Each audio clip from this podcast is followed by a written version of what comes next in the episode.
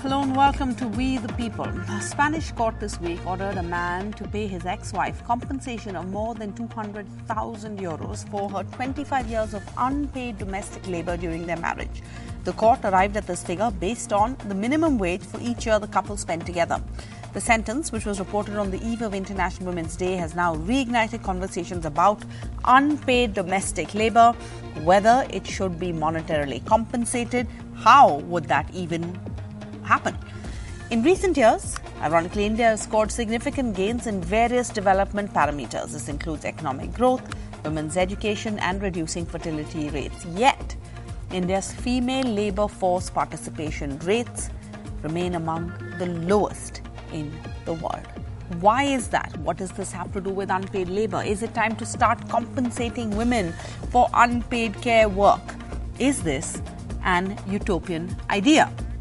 Joining us in We the People tonight, we have Namrata Chindarkar, a public policy educator and researcher, an associate professor at the School of Public Policy at the Indian Institute of Management, Ahmedabad, Prahlad Kakkar, ad film director, Shrayana Bhattacharya, who's an economist in the World Bank's Social Protection and Labor Unit for South Asia, also the author of Desperately Seeking Shah Rukh Khan, which looks uh, at the state of the economy and politics of women and inequality.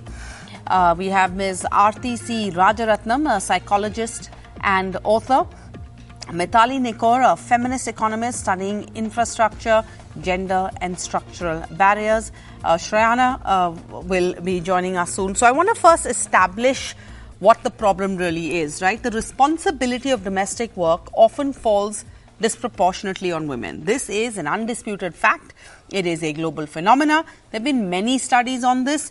Uh, is it more pervasive in India? We'll go across to our economists. But first, I want to ask Prahlad Kakkar, uh, ad film director, joining us. Mr. Kakkar, you know, a simple question. When we when we look at this, and it seems so problematic, yet somehow over the years we've seen, and certainly me growing up, all ads portray women as happy with doing housework. I'm sure the, uh, the advertising world and the world of products will turn around and on research turn around and find that it's not true at all.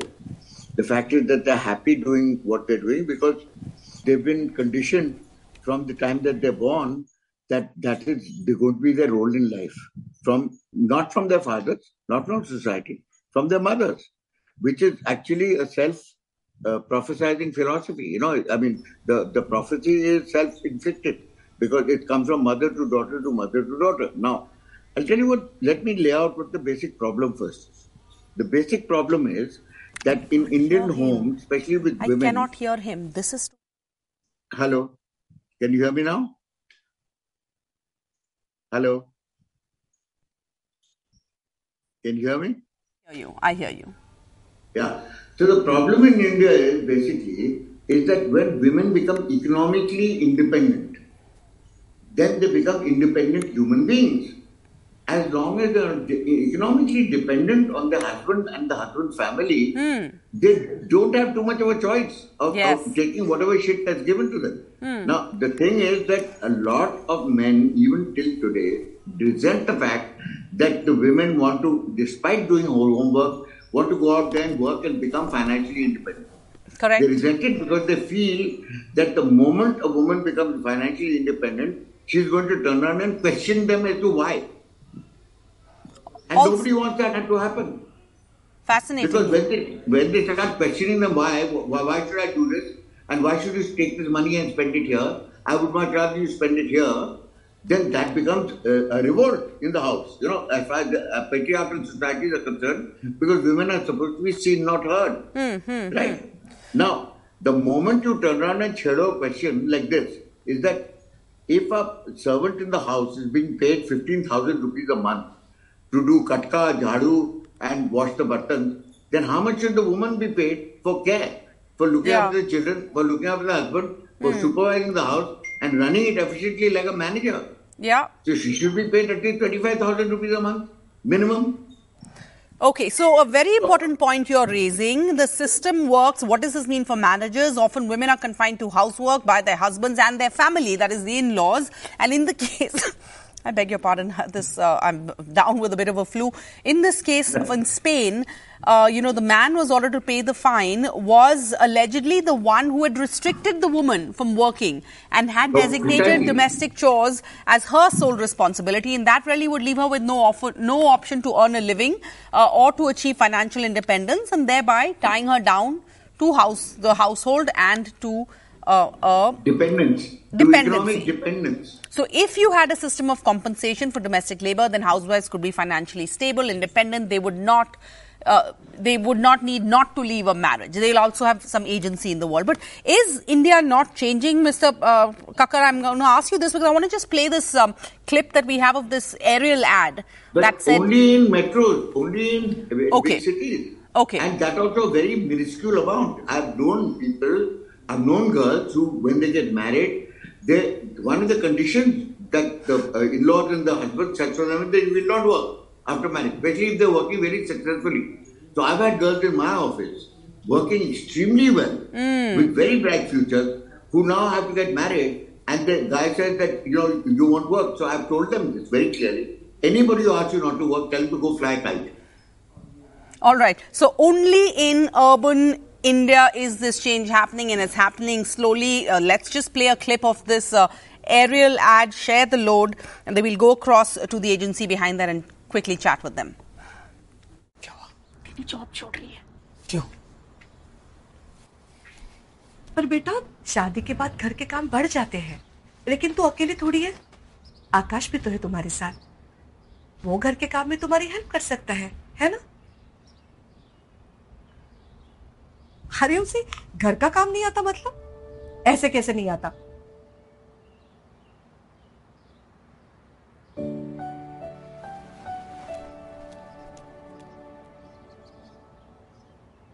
नहीं आता होगा You have to finish your breakfast. Very nice. Finish this, okay?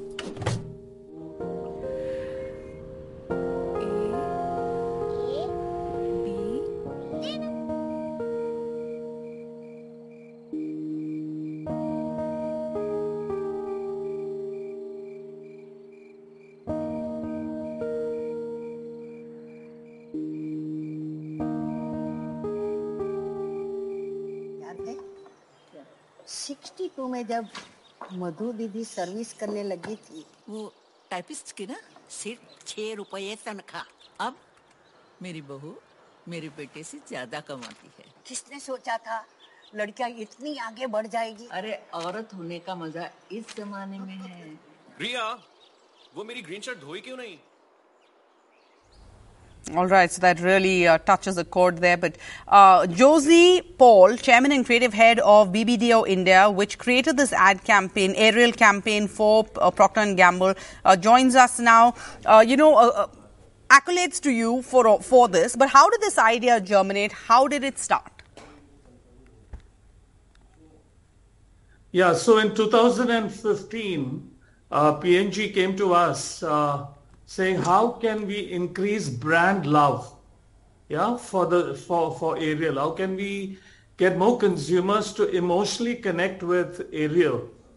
And for us as a team, we always feel that context is important. Yeah, we focus on that. We always say that uh, content is king, but context is King Kong.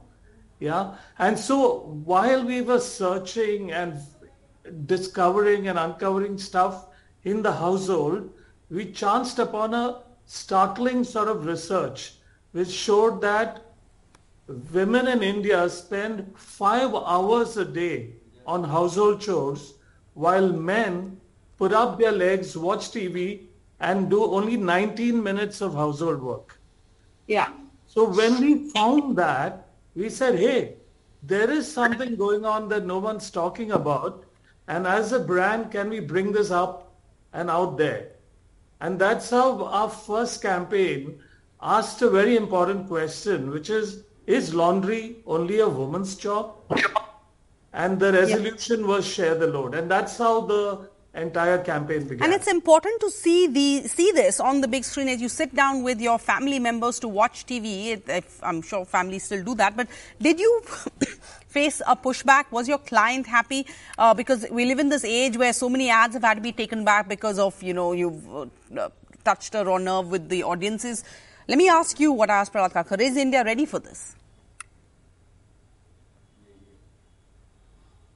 Yeah, because I, I mean, we were we were ourselves excited to see the kind of outpouring of conversations and debate that resulted because of this idea, and and and we realized that we had tapped into something very deep within society, and I think we got a lot of support, and the support came from a lot of women groups as well, and women uh, who you know are leading change. Uh, yeah, because I think, uh, I mean, in 2015, we're talking about 2015 when there was no reference points for us. And the thing about social media when we started this was that you get immediate response, right? You know whether this is going to work or not. Yeah. And, and, and we, we got that response. And more importantly, influential women, influential, you know, news channels, etc., began to talk about it. So we knew we had done the, we seemed to have tapped into something that was true. And the thing about household is that unlike a lot of other conversations, these conversations are just left within the household. And no one can really say this is right or wrong, but you can place it out there. Like Yeah. in, the- in the second edition of this, we had a father confessing.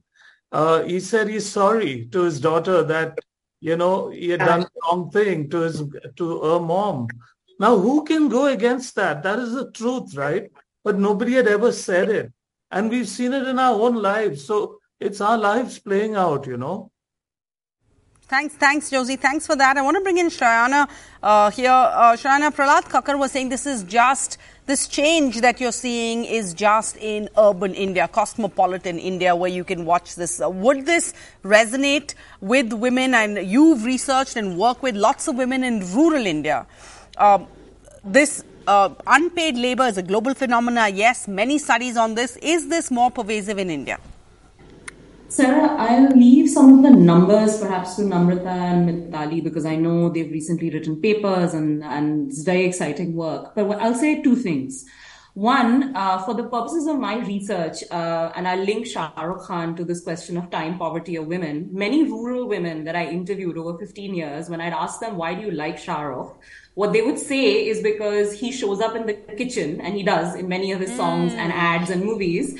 Uh, you know, even in the last interview he did, uh, he was making chicken for his wife and David Letterman, if anyone remembers this. Um, and he was chopping vegetables in DDLJ. And I think I'm using that as an example to say this unfair distribution of domestic work, this feminization of utter exhaustion, um, is actually a complaint very much felt across generations, not just in urban areas, but rural as well. And you see women pushing against it. I think what's different though, Sarah, and this is really important, is there are no Ariel ads or washing machines catering to the infrastructure needs of rural women. Um, I think the solutions when it comes to rural areas or tribal Jharkhand, for example, will essentially involve improving infrastructure when it comes to water access. So much of what women are doing is spending time Spending going time. and collecting water, firewood, all these kinds of things. And of that raw affects materials. education for young girls, for example. Absolutely, absolutely. And so to me, I think absolutely the question of how unfair and lopsided the story around unpaid work is holds both in urban and rural. I do think aspirations in rural India are shifting as well. Uh, there are girls out there saying we want men who will shop, chop carrots and help us with all of this kind of work, right? But what the, the solutions may be different, Sarah. It won't be, it might be, you know, thinking about water, energy, infrastructure in much more creative ways to reduce this time burden on women. Okay, so uh, Namrata uh, Chindarkar, uh, Shrayana says that Shrayana Bhattacharya says uh, that women are now speaking out more. They're you know questioning the system. But why not uh, our governments, our public policy? Because as an economist, something our planners should they not be concerned about this? Because we want you know India as this the next big uh, thing on the economy, and uh, it affects our GDP. It becomes, which is a measure of a country's economic progress. For that reason alone, should we not be hearing more uh, planners talk about this? Absolutely, Sarah, and, and thank you, Shrayana, for setting the tone there.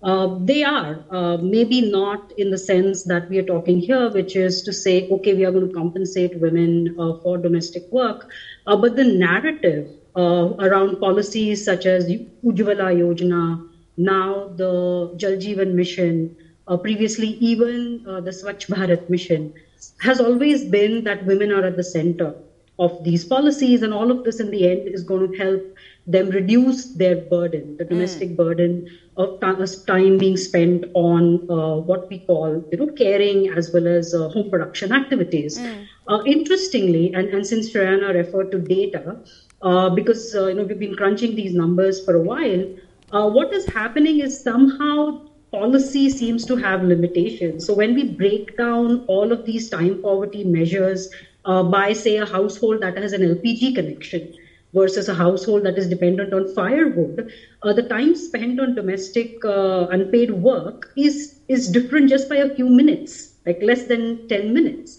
And, and that is the conundrum I think uh, we should really be focusing on. So it seems like policy can can do something to improve women's drudgery of doing certain tasks, but whatever time is being saved in say cooking hmm. seems to be getting utilized mm. or hmm. you know maybe the social norms say that oh now that you have you know 10 minutes more uh, go you know do something else and uh, why are you just sitting around uh, and and the and the discussion is missing this very important thing about women's time, which is leisure, which is self care, yeah. uh, and the cognitive burdens that they face uh, when you know they have to not just do tasks, but just to coordinate to manage the household, which uh, Mr. Kakkar was mentioning right at the beginning. Uh, and the time use data doesn't really capture those kind of cognitive burdens, which really are becoming like a mental health Yes. Uh, so what is so what is the social fallout of this? Aarti C. Rajaratnam, please come in here. Women disproportionately burdened with the responsibility of carrying out domestic labor. Uh, as our economists here have said, scarcity of time doesn't allow them to pursue other hobbies, interests, paid work, watch a Shah Rukh Khan movie. So you're basically doing a second shift at home. So men come home after a long day of work, they can kick off their shoes and veg out in front of the TV. But women have to get onto their second shift how does this affect mental health? See, when we take mental health, uh, somewhere in India, you know, it's sort of really low on the list, like, you know, uh, economy somewhere. We, we give so much importance to everything on the outside. We don't realize, um, and uh, Professor Namrata beautifully mentioned the word cognitive burden. You know, it's not just cognitive, it's also an emotional load. Because here, I, I would like to bring in a very important point, which is, you know, when women get into a marriage, uh, especially when they're not economically um, uh, uh, free or they don't have the kind of financial uh, freedom that they'd like to have, uh, that already places a huge load on them because they somehow feel unwanted in the marriage. They made reminded so many times that you know they haven't really contributed anything, and somewhere you know this whole debate is around the financial aspect of it when we've forgotten that women bring actually a lot more to the family. Uh, I, I personally believe that women you know hold the entire family together. So when the person holding the family together isn't um, balanced in that sense is constantly exhausted.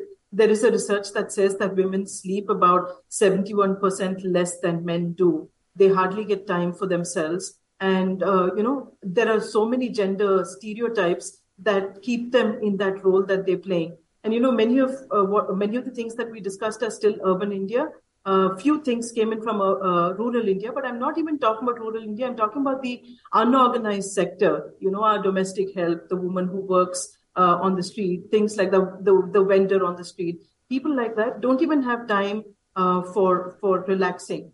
And when this happens, you know, over a period of time, uh, they don't even understand the stressors that are working on them because there's constant repression, constant fatigue and sleep uh, deprivation and an inability to address what they really uh, would like to uh, you know sort of work on. So in that sense when you say what is the mental health fallout? I'm sure many of them don't even get diagnosed but uh, most women uh, who are in this uh, in this you know the system that is skewed against them um, you know uh, exhibit symptoms that are physical because if they would you know actually communicate and say that they're stressed out or something like that they will be shamed for that as well. So in that sense i think you know my my take on the whole thing is that we're being very very unfair to women it's not just the financial aspect of it but the whole aspect of the load that she has to carry in so many ways. So that brings us back to the question should women then be compensated for this and how do you decide uh, how much? How do you measure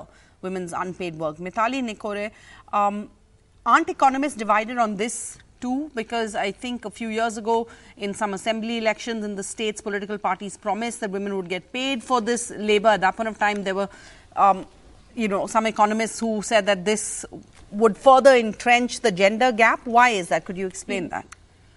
Thanks, thanks, Sarah, for including me in the debate, and also for using a lot of our research uh, in all of uh, you know all of the uh, the playouts that are playing. All the data is from our Nikore Associates research, so very proud to um, you know put that out there with Observer Research Foundation.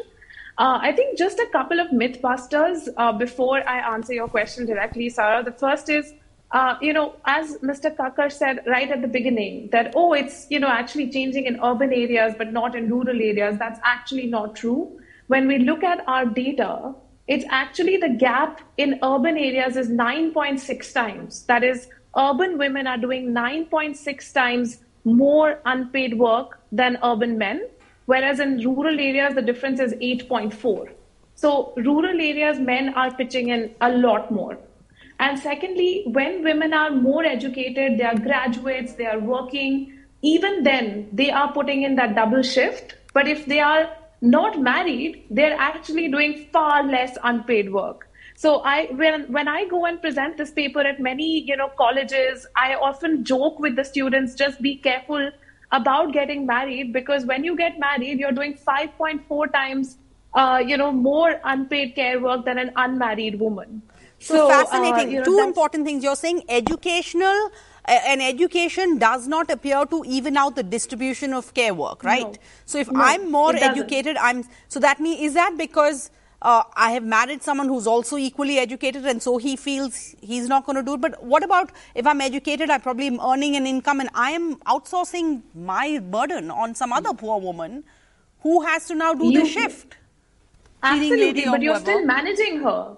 Yeah. But you're still managing her, and the management of the yeah. domestic work is also domestic work, and therefore the time goes into doing unpaid work in many, many ways. In fact, the three biggest activities on which you see women spending time when doing unpaid care work is childcare, elderly care, and cooking.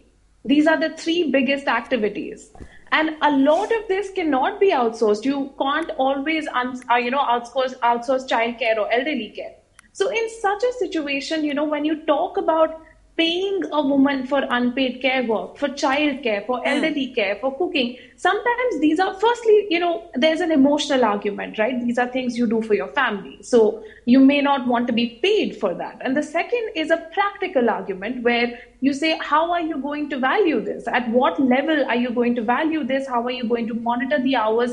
Who is going to make the payments? There's a practical aspect. But the third aspect is really about entrenching this as a woman's job. Do you want these tasks to always be known as women's work yeah. and therefore pay only women for them? I mean, if you are paying as the state, then you should pay any person of any gender who performs these tasks. Okay. You know, in order to then not entrench them. Oh, thank you so much. We've raised just so many uh, points to think about. I want to quickly just end, if I can, really short answers. What is the solution? What do our policy planners need to do? Shrayana has, has already touched on this. Uh, you know, uh, if I can just get all of you to go for it. Shrayana? Um, Sarah, I want to highlight that the ILO in 2018 came out with a report which said Indian men rank in the bottom five of the world when it comes to just showing up in the kitchen. So I actually am going to end not with a technocratic response. I think we've talked about it. Show up like Shahrukh, chop some vegetables, take care of the kids, share in the cognitive burden. Um, maybe if paternity benefit acts and laws within the labor space start to actually support informal workers, both men and women to do so, we'll start to see some of this time poverty burden shift. I think it's time for men to really pull up. Men should step up to the plate. Shrayana Bhattacharya, thank you for uh, wrapping this up for us. I apologize, uh, Mr. Kakkar and all of our economists. Uh, uh I, I, hope I wanted to come across to you, but it seems I'm completely out of time. But Shrayana has summed it up well. I think we're all in agreement. Thank you for being part of this conversation. It's important that we raise issues like this. We'll continue to do so on We the People, a show where we believe it's important to speak up, but it's also important to listen. Thank you. Good night.